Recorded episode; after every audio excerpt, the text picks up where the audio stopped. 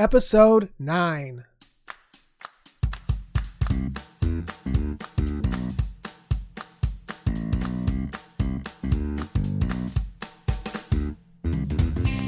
Welcome, friends. God bless you, and thank you for tuning in again today.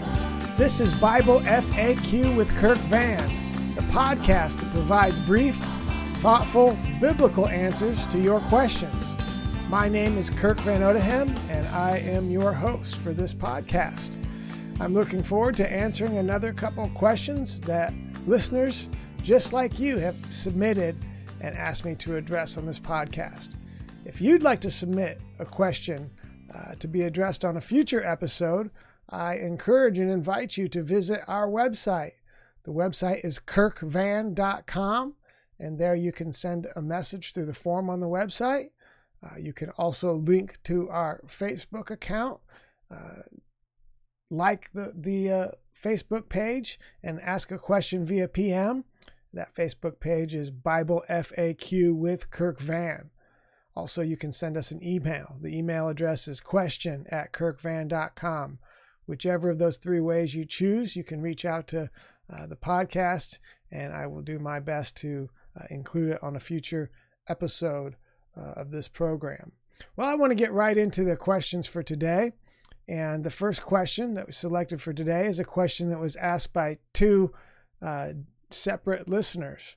Uh, first, uh, Matt uh, Facebook user uh, whose uh, location was not evident from his profile. So we'll say Matt from Parts Unknown.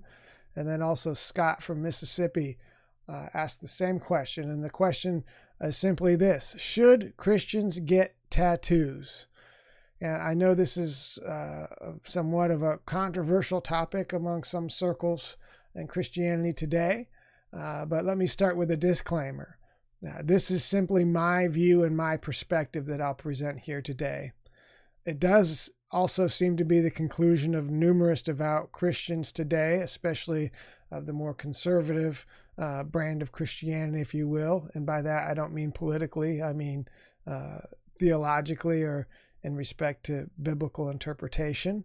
Uh, but also, I believe this view that I'll present has been the widely predominant view throughout the history of Christianity.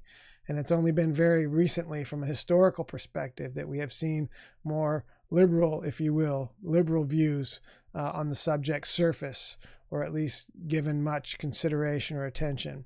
Having said that, it's not my objective to personally judge or condemn any individual, to kind of use terms that are somewhat over dramatized these days.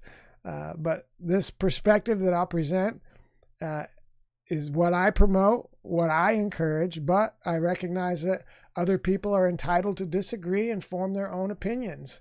I do feel strongly about this view that I'm presenting.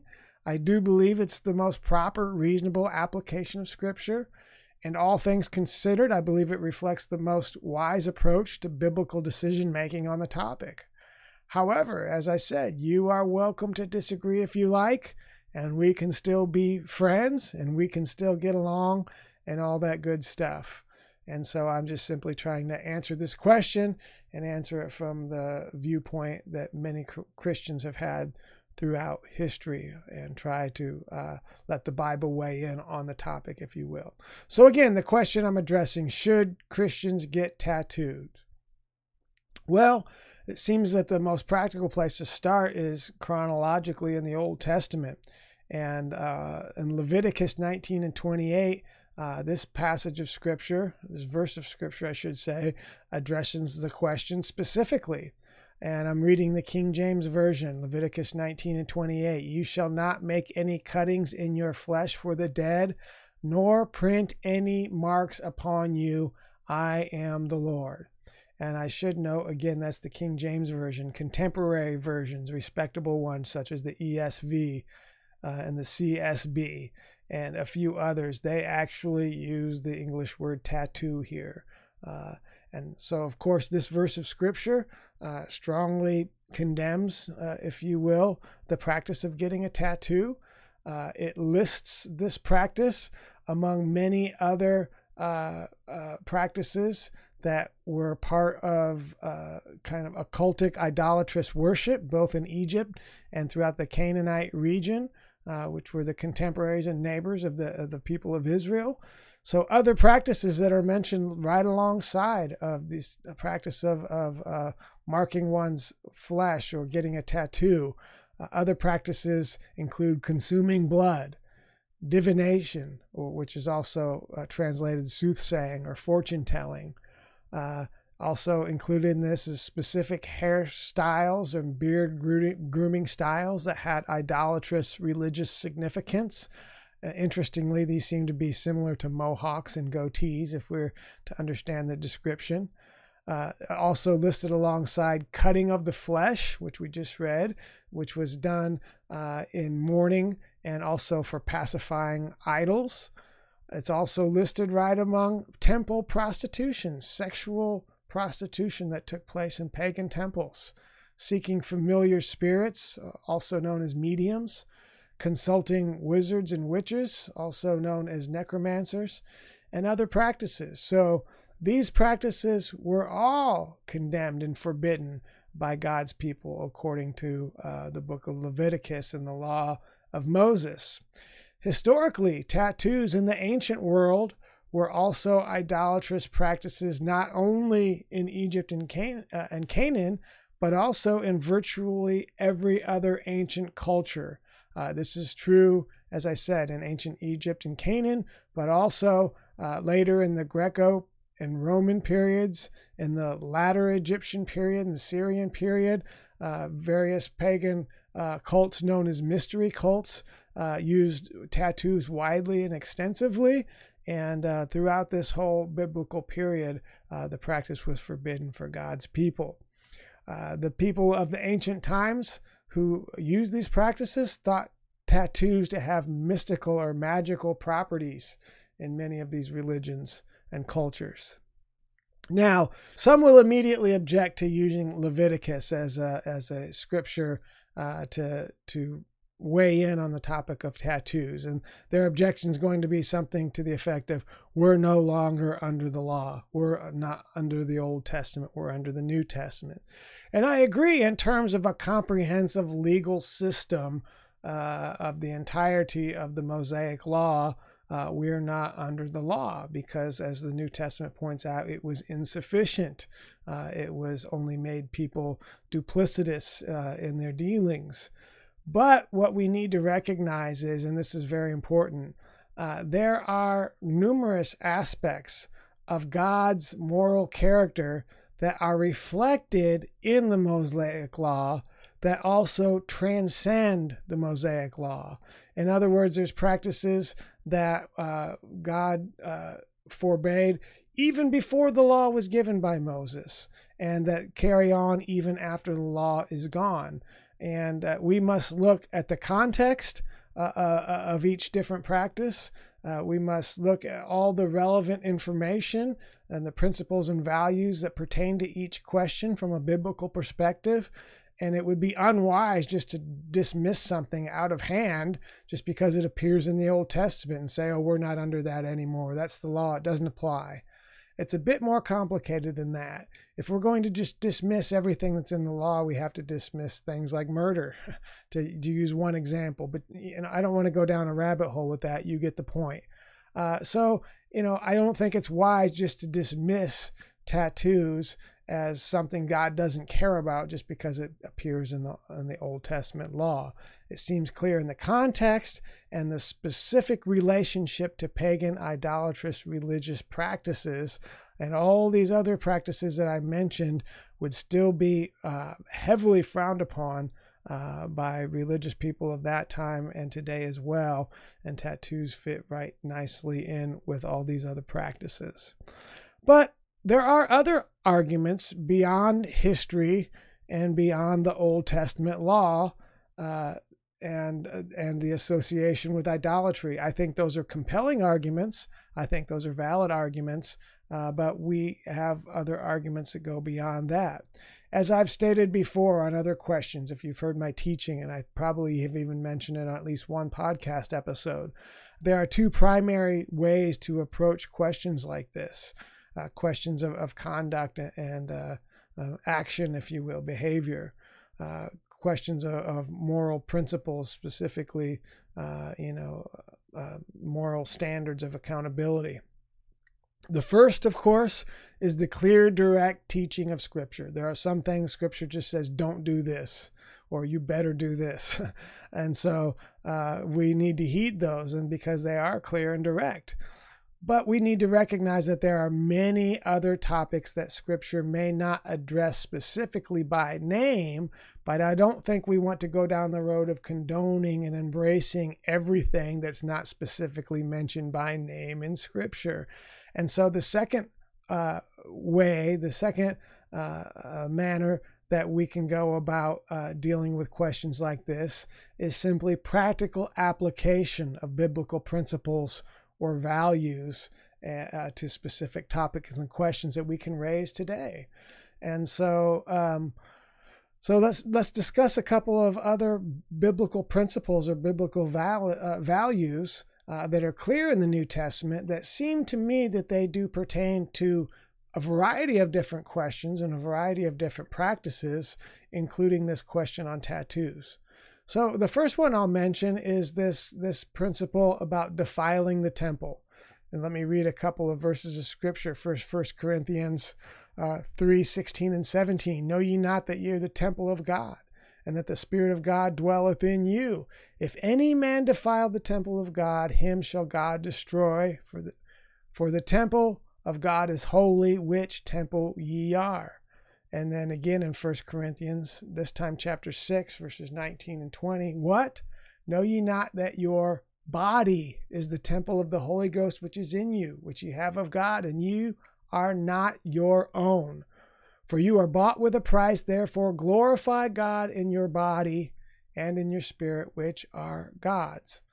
And so, um, obviously, this this this principle uh, is in relation to defiling the temple and it specifically says that the temple is our body our physical body. So we're to be good stewards of the body. Now there's many implications and practical applications to this teaching but i do think it fits quite well with the question of tattoos. I mean if you were to go and uh, violate or defile a physical building how would you do that? A physical uh, entity? Well the most common way is to put graffiti and writing on it because that defiles it when people uh, when people go in and they go into synagogues or churches and they want to deface and defile them, that's one of the things that's done because that's not supposed to be there. And so the the the principle would go would be that God created us the way that we are, and any significant deliberate change to that would be defiling the way that God made us, defiling the temple of God's Spirit that dwells in us. And you might say, oh, that's stretching things a bit. But is it really? I mean, it seems like the most direct, uh, practical application that we can come up with. If it doesn't mean that, then you could justify virtually anything.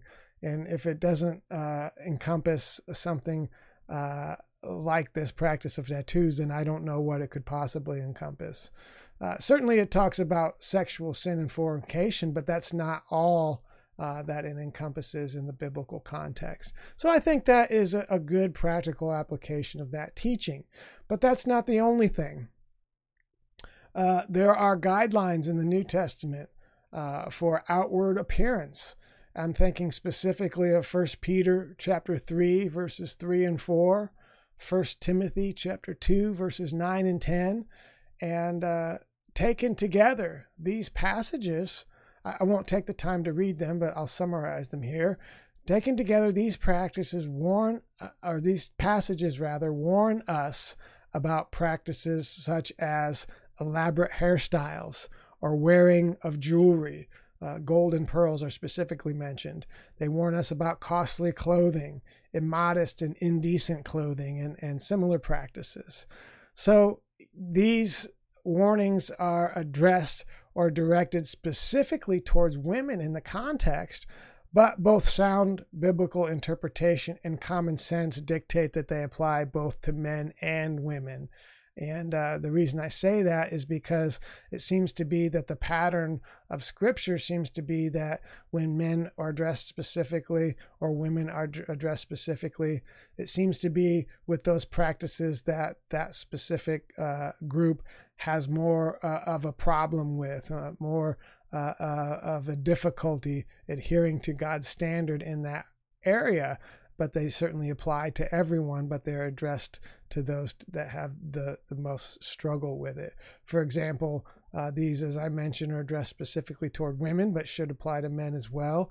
And uh, practices such as uh, lifting up holy and pure hands, uh, wrath and anger, uh, honoring and respecting our spouses, those things are directed directly towards men, but we don't assume that they don't apply to women as well. Uh, we assume that they apply to both, but they're directed toward men because uh, men have the most difficulty and the worst track record, if you will, of adhering to these strong and clear biblical standards. So these passages about uh, guidelines for outward appearances teach that our outward appearance should not be our primary focus. And to focus on our outward appearance in those areas that I mentioned is generally a significant distraction to our spiritual well being, if not outright vanity. And by vanity, I mean behavior that is attention seeking or behavior uh, or, or practices that are empty or devoid of any value. By contrast, our behavior and our conduct and our appearance, according to these verses of scripture, should be pure. They should be reverent. They should be focused on the inner self and spiritual development. And so the Bible is pleading with us in these verses uh, to, to do everything you can to minimize uh, the embellishment of our outward appearance. And we should just simply be modest and simple in that regard and not elaborate and decorative at drawing attention to ourself, uh, which is the exact opposite of, of what God wants for us. And so, obviously, tattoos are not mentioned specifically here, but would a teaching or a doctrine concerned with these matters, such as hairstyles and jewelry and the types and, and the manner of clothing that we wear, uh, would the teaching and the doctrine concerned with these matters be sympathetic towards tattoos. It seems like tattoos would be worse in the regard of the principles that are being uh, investigated here. So I think if we're going to be honest with ourselves and honest with the context of these passages, we'd have to say that tattoos, although not specifically mentioned, still fit the pattern, still fit the intention, still fit the principles and the values well, I shouldn't say fit, but they that contradict the principles and the values that uh, the Lord is trying to teach us here through these verses of Scripture.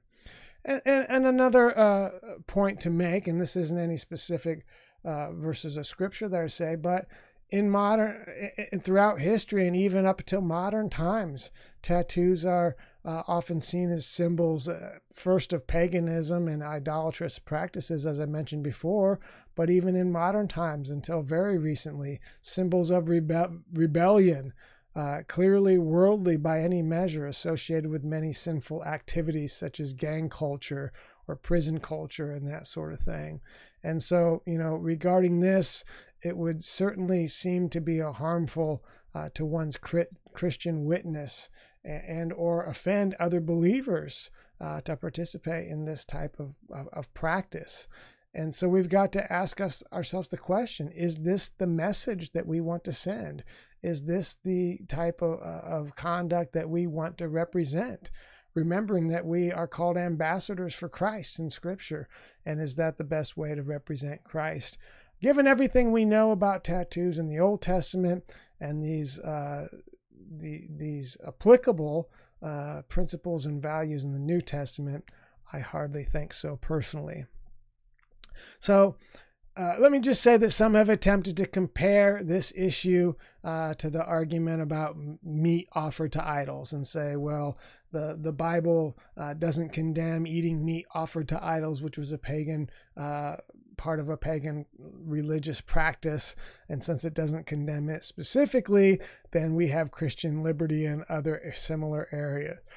I don't have time to unpack the whole background into that argument that perhaps on another episode, but let me just say the argument, this argument as applied to the practice of tattoos, seems to me to be clearly erroneous and, and to be honest, disingenuous by anyone who would try to use this as an argument. For starters, the controversy about meat offered to idols pertained to a necessity. It pertained to eating meat and it was a it was a it was a a, a major topic of concern in the New Testament times because many people lived in cultures that virtually the only meat that one could obtain in the marketplace was going through butcher shops where their primary uh, source of meat was from the temples that was offered to idols. And so the question is, should we not eat any meat at all, or only eat organic meat that we can grow our, or we can develop ourselves, or is it okay to shop in the marketplace and eat meat even if it may have been offered to idols? So that was a necessity. It was about eating. It was about having protein for your body. Getting a tattoo is certainly not a necessity by any stretch of the imagination and doesn't seem to be applicable giving this, you know, in the same circumstances or set of circumstances. Regarding the meat offered to idols, uh, and again, I don't have time to unpack this fully, but the Bible gives us guidance throughout many passages of Scripture. The guidance was this that in and of itself, it's not, uh, since we're not doing it for religious purposes, and since it's a necessity for our bodies to eat meat, to eat protein, uh, the, the guidance was this don't flaunt it. In fact, don't even do it publicly. Don't eat meat publicly that you know has been offered to idols. When you buy meat, don't ask where it came from. Don't ask if it was offered to idol. Just buy it and eat it because we don't want to know. We don't want to be dramatic about this. We're just simply trying to feed our bodies and we don't want to be associated with where it came from. So, again, this does not seem to be comparable uh, to the question of tattoos in modern society. And, and, and what, there's several conclusions we can draw, but 1 Corinthians 8, 12, and 13 summed up that argument somewhat nicely when it says, But when ye sin against the brethren, and wound their weak consciousness, ye sin against Christ. Wherefore, if meat make my brother to offend, I will eat no flesh while the world standeth, lest I make my brother to offend. So the principle here was a principle of self denial. It recognized that we should not insist on our own personal rights at the expense of offending others and compromising the unity of the body of Christ. Spiritual growth and the unity of the church takes priority over personal views and preferences. That's why Paul said, don't ask where it came from. Don't eat it in public if there's a question. Don't offend other people by flaunting it and talking about it. Uh, do what you need to do to take care of yourself. And again, this doesn't seem to be a good argument to apply to tattoos. 1 Corinthians 10 and 24 on this same topic of meat offered to idols. No one is to seek his own good, but the good of the other person. And besides this, uh, I do believe in Christian liberty. I do believe that we are free to participate in matters that are of neutral uh, significance morally uh, but not sinful practices. So Christian liberty is not a justification for embracing unbridled worldliness. That's not what the scripture teaches. It's not a justification for neglecting moral principles or standards. It's not a, a, a, a Christian liberty is not a justification for defying uh, biblical precedent and common sense. So one of the tests of Christian liberty then is found here in 1 Corinthians 10 and 31. Whatever you do, do all to the glory of God. And that's kind of one of the concluding arguments of this idea of Christian liberty in this, uh, this test. And so we can apply that question to this uh, thing of tattoos. Do all to the glory of God. When it comes to tattoos, is getting a tattoo, is your motivation really to glor- glorify God? Is that the real? I mean, be honest with yourself about the question is that really your motivation or is it vanity? Or is it conforming to worldly influences or something else along one of those lines? Um, is it reasonable that a, to, a tattoo will actually bring glory to god especially against the backdrop of, of the origin of tattoos and the strong biblical uh, teaching against it, precedent in the Old Testament, and uh, historical practice leading on into the New Testament. Um, it doesn't seem very likely. It seems that it's a very tough case to make given the history and the biblical precedent on the topic. So there are other points we could discuss, but these are my predominant objections uh, to the question should we get tattoos? And I think these are sufficient to make my point. And, you know, it's no accident, it's no coincidence that both Jewish and Christian traditions have historically viewed tattoos extremely negatively throughout virtually all of human history, uh, with the possible exception of very recently. And so I think this is certainly worth consideration. The bottom line is this to anyone who is considering whether or not he or she should get a tattoo, and especially those who are sincerely seeking biblical advice or counsel on whether or not this would be a wise choice or a wise decision. My personal view I certainly do not recommend getting a tattoo for all of the reasons I provided uh, in this question and others we could probably go into. But again, I'll close this uh, coverage of this question uh, with the same uh, disclaimer that I gave at the beginning. It's not my objective to personally judge or condemn any individual. Uh, as they say, that's above my pay grade. That's not my job. I'm just simply answering a question that people ask with the best possible information that I can find from Scripture. And again, you're welcome to disagree with my perspective if you like. We can still be friends, and I still will play, pray God's blessings upon you. So, thank you for those two individuals who asked this question. And I have to say, it is a question that I have been asked uh, many, many times uh, by many individuals, and it's becoming uh, even uh, more of a, of a uh, common practice in this day and age. So it's something definitely worth thinking about from a biblical perspective. Well, I had intended on answering another question today as well, uh, but I really want to get back to making these videos, uh, these these podcast recordings, uh, closer to 30 minutes in length. So I think we'll stop there for uh, for today.